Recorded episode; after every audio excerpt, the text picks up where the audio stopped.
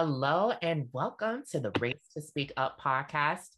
As always, I am your host, Devin Moore. Today's guest is Catherine Magnoli. Born with spina bifida 37 years ago, Catherine is the perfect author to tackle issues of disability and acceptance. She wrote stories about a superhero in a wheelchair entitled The Adventures of Catgirl. Catgirl is a superhero who helps kids who are being bullied for being physically different. This allowed her to share her stories with thousands of children of all ages and disabilities. Welcome, Catherine. How's your day going? I'm doing well. How are you today? I'm very good. I'm very excited and like eager to learn more about you. Um, so kind of let's like let's just jump right into it. Why don't you first start us off by telling us what exactly is spina, uh, excuse me, spina bifida? well, spina bifida is a birth defect that affects, you know, I think one in every 1,000 babies. And what it is, is a split in the spine, which is literally what spina bifida means. And it releases some of the nerves from the spine and it affects the baby's ability to have mobility in their legs. And there's several different levels of spina bifida. So not all people with spina bifida can't walk. There are actually some that do walk with either a walker or a cane, and they have a pronounced limp when they walk. But then in my case, I was born with one of the more more severe conditions of spina bifida, um, and that gave me no ability to walk. So, so how does it? Sorry for the medical and that you know explanation, but that's just I wanted to be clear. No, explain it to us. I'm like I kind of I I so I understand what it is now, but how does it affect your day? honestly, I'm going to tell you an, a story about when I asked my mom about my disability because I'm the youngest of seven, and none of my siblings had, or have, I should say, a disability. And so I asked her, you know, what happened? Why am I in a wheelchair and my siblings are not? And she told me this really great story that the spine is like a magical tree that has these little magical leaves called nerves that help you move your arms and legs. And she went on to say that I was missing some of my magical leaves, but that no matter what, I could do anything else that I put my mind to other than walking, you know? And so I've always had that mentality like instilled in me. And so that just makes every day a new adventure for me because I'm like, oh, well, what else am I going to try to do today? Because I can do anything. that's a really that's a really beautiful story and i know how Thank you just you. said adventure so is that one of the reasons behind why um you have the adventures of catgirl well sort of i have always it's funny because, like you know most little girls or some little boys may dream about being a princess. And I really didn't. I dreamt about helping people. I dreamt about being a superhero and wanting to like save the world. So that was pretty much what inspired me to write Catgirl was just this looking at the world in a very different way, being a person with a disability and have gone through bullying myself. I was like, how can I help people who are going through bullying as well. And so that was what inspired me to write The Adventures of Catgirl. And I know you just mentioned that you went through bullying. Um, would you want to share things that you've gone through? Um, yeah, sure. I mean, I'm pretty much an open book myself. So I growing up, as I said, I was, you know, the only person in my family with a disability. And so that created a unique dynamic where my siblings were always very eager to include me in the games that they were playing and never really made me feel different than them.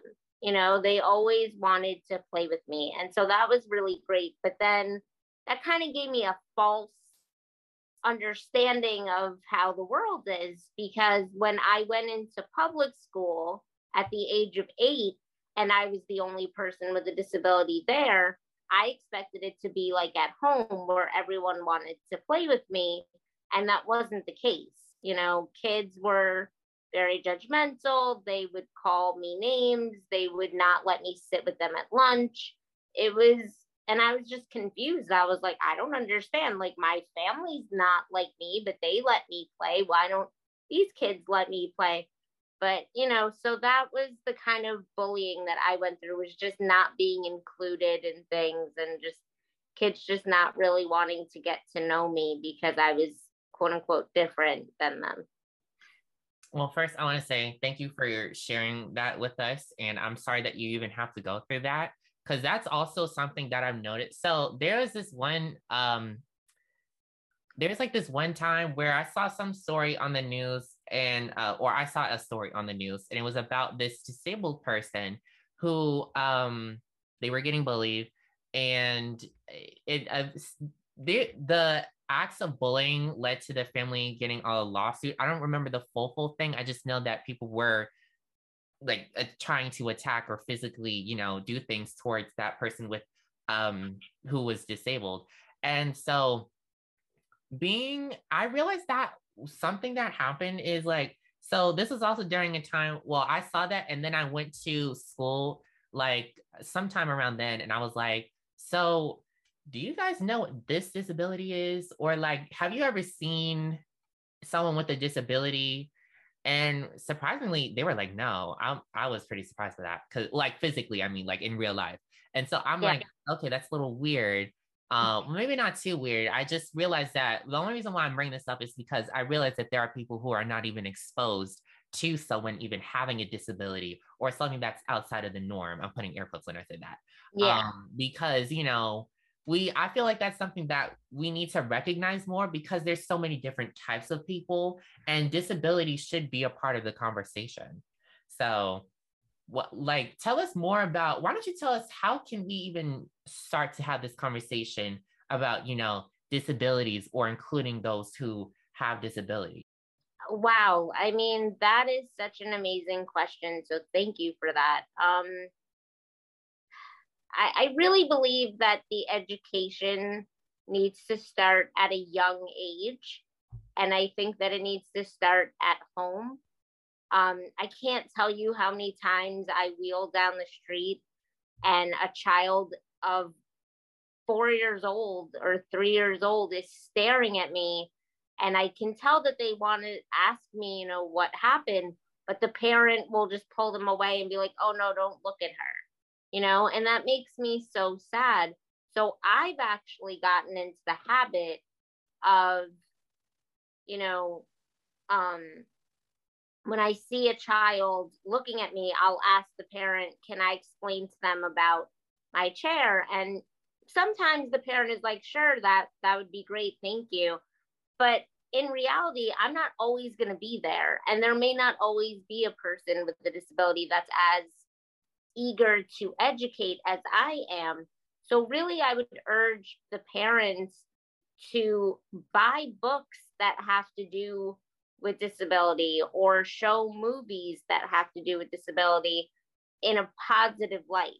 My sister, who's an educator in Queens, New York, she actually just told me that she was in a pre K classroom and there was a book on the shelf that said, just ask and every page was about a different disability that kids might be curious about. And it like explained it in a very simple way. So even a book like that like purchase something like that show it to your kids explain to them about disability show it in a positive light so it's not something that they need to fear or be worried about or anything like that. Because that's actually the first question that i ask when I do my cat girl events. I always ask the kids, how do you feel when you see me? And they always say, I feel scared, I feel sad, I feel worried, uh, you know, I feel sorry for you. And I show no judgment to their answers. And I just open my book and I read it to them. And then I ask them the question again. And they're like, You're so cool. Does your chair fly too? So within those like 10 minutes, I've changed their perception which is exactly what parents and teachers should be doing, not just with Cat Girl, but with any book that they can find on the topic of disability. Is very, very helpful. That, Sorry again for my long-winded answer, but that was such a good question. no, I want you to educate us. I truly do because I really I love that example too when it comes to your sister. Um, because it's just like, you know, not only do I love that, but I really appreciate that. Uh, because one thing that I truly, truly believe is that if we have books in schools that teach us about, you know, disabilities or different cultures or different race or ethnicity background, all these different things. That honestly, later on in life, obviously that leads to understanding as as you're developing from a young age. So that means that later in life, you know, you're most likely not going to, or you're less likely to hurt someone or, you know, inflict pain on someone for who may be outside of what your normal is or the next person's normal is. And so that's why I truly believe that education at a young age that is so it's so crucial. It is so important in creating a more unified world, you know? That's really the yeah. main thing of it, creating a more unified world. I just wanted to finish up this portion of the conversation and say, you know, I'm talking about educating children, but if you yourself aren't sure about how you feel about disability and you yourself are curious about it or worried about it or whatever the case may be, you need to start educating yourself, even if it's through a cat girl book that's for children or if it's in the Just Ask book that I mentioned earlier that my sister saw in a classroom. Pick up those books, learn about disability in a fun way, and it'll help you understand disability and be able to explain it to a child the way that my mom did with the magical tree story you know? So just educate yourself that's all i can really say. Yeah i agree with you catherine. And so you also have cat girl and friends. You want to tell us about it? Yeah.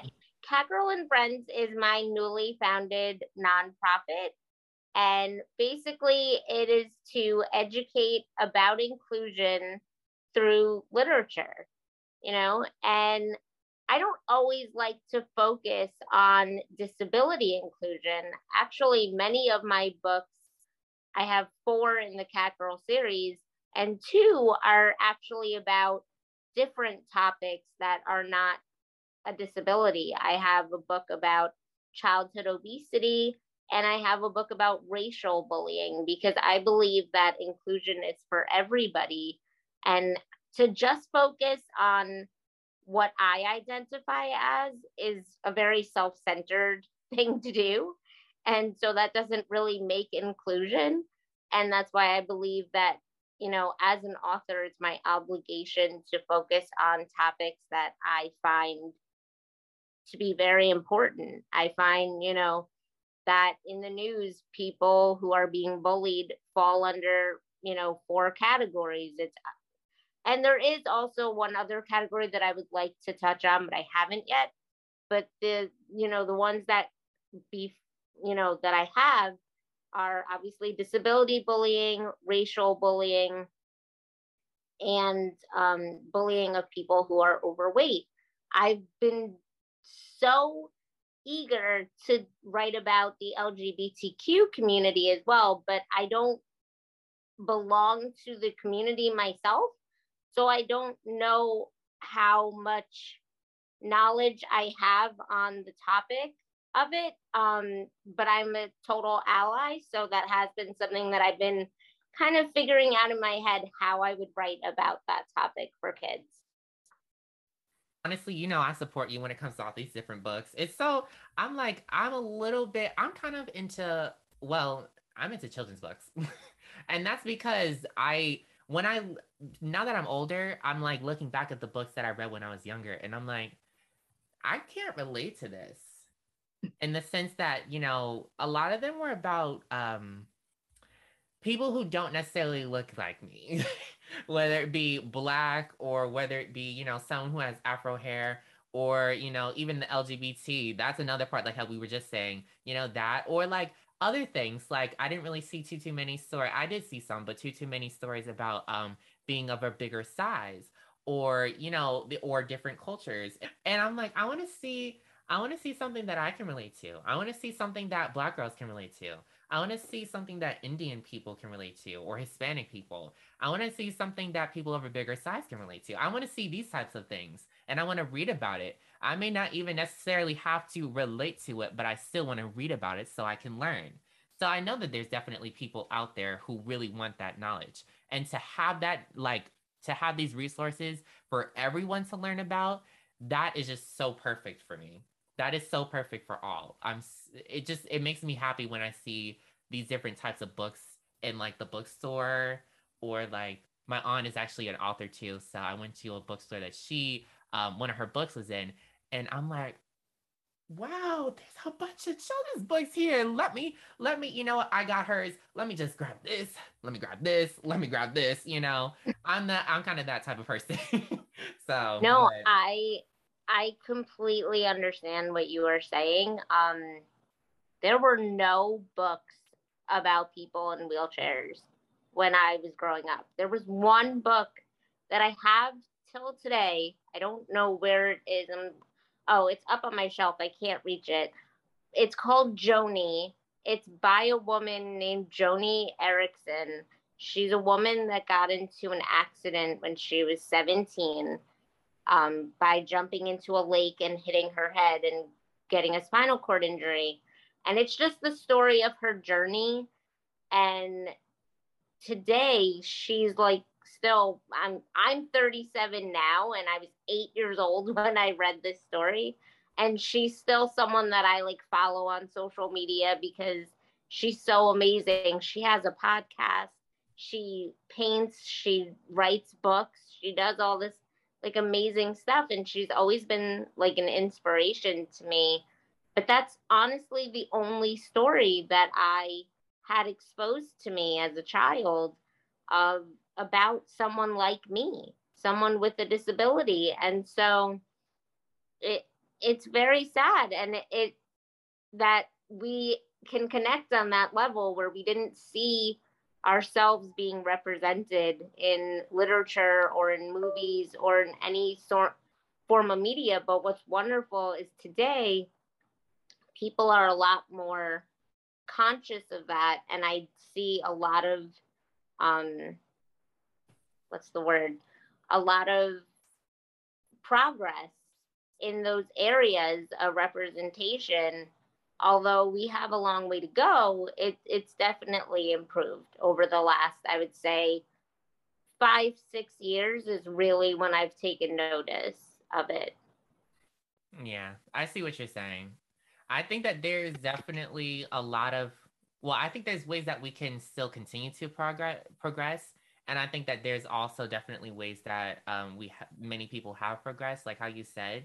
And I'm happy to see the changes and I'm like, in order to add on to the positive change, I'm glad that we have people like you who are doing that through books and speaking at events. And and even on your radio show, you have behind the chair. Why don't you tell us about that? Well, behind the chair is um, unfortunately no longer in existence, but it was a great three years of my life where a friend of mine named Douglas Longini was my co-host. He is also a person with a disability. He lives with cerebral palsy. And we would every week get together and we would just, you know, joke about our lives because I mean he's gonna kill me if I tell you guys this, but he's a little crush on me. So, you know, we would we would we would joke about that a lot on the on the show. And then, you know, halfway through we would have a guest come on that sometimes had a disability, sometimes didn't, but always had a message of inclusion with the advocacy that they were working on. And so it was really great to do those interviews. And then at the end, we would ask them some fun behind the chair questions like, have you ever used your disability as a way to get noticed by the opposite sex or the same sex, if that's the case? And a lot of the time people do, man. I mean, I I have used the whole damsel in distress thing too to get a guy's attention. oh my goodness. No. Oh my gosh. That no, because that's pretty funny actually. That's something as something kind of funny that I don't think a lot of people would even think to think about. so thank you for letting us into your life when it comes to that. I mean, yeah, no, but see, now that I'm like an author and I'm more accomplished, that's usually the angle that I use when I meet a guy.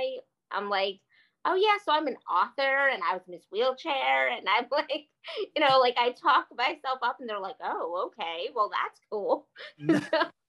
that's like that's like cat girl dating 101. my approach to getting noticed. I'm no longer the damsel in distress. that's like that's like kind of like another ver- isn't that like another version i guess of cat girl though? Who's like the superhero?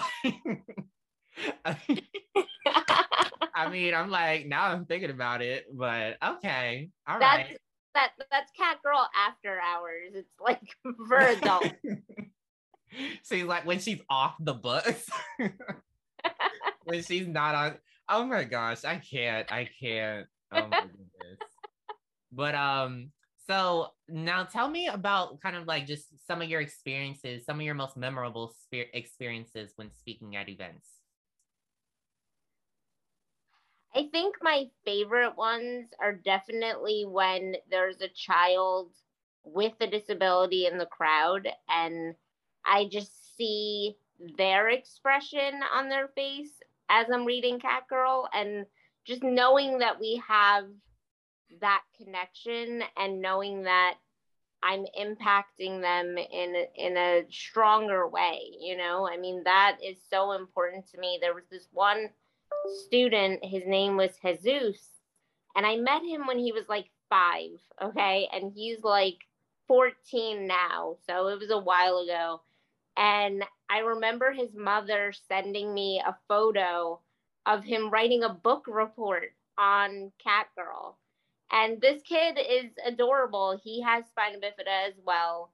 And so, and then like, you know, so that meant a lot to me. But also, what means a lot to me is throughout the years, I've seen Jesus at different events, and he always comes up to me and we, you know, chat or, or we just, you know, he like his mom always thanks me for writing Cat Girl. So I think those are the most memorable things. It's just knowing that I'm not only educating those without disabilities, but I'm giving hope and inspiration to those with disabilities. You know, my next question to you was actually going to be what's your most rewarding part? But I think you of your journey, but I think you really just like said it. I mean, do you I'm have sorry. anything else to add? No, don't apologize. I'm like, that's that's just so beautiful. And I'm like, you know, to hear that story, I really like how like just hearing different things that you've gone through and different stories that you have to share, it lets me know one, that you're very wise, two, that you're also pretty patient, and three, you know, the way that you're just a like educating others is so it's so beautiful. But um, to add on to that question, would you have anything else that you'd like to add on as far as like what's been the most rewarding part of your your cat girl journey? My cat girl journey, um, it I don't know. I mean, I think that's pretty it is just seeing the impact that my stories have on children and even some adults who will come up to me after an event and be like, Thank you so much for writing this story. Like, that was so beautiful and inspirational. And like, so it's interesting because, like, I always think, like, oh, they're adults, like, they're not going to care about this story. But, like, there are some adults out there that find it to be you know, a necessary thing even for them. What are your hopes and dreams moving forward? Um, I would love to see Cat Girl either in cartoon form on like PBS or that would Nickel- be cool.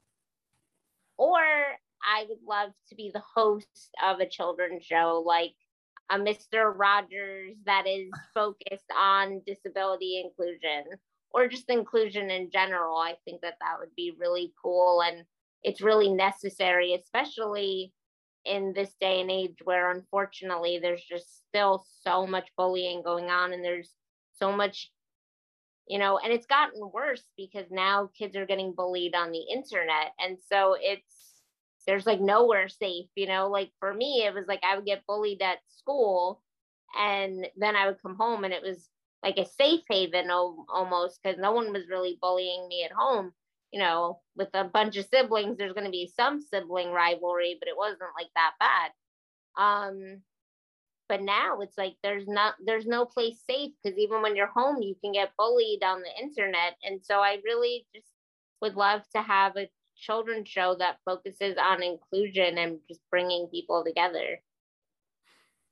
I I know I would be your number one fan with that because I definitely would really love to see that. You know, that's something that I think, especially like during the pandemic, a lot of um youth, especially like you know how there's like the babies born during the pandemic.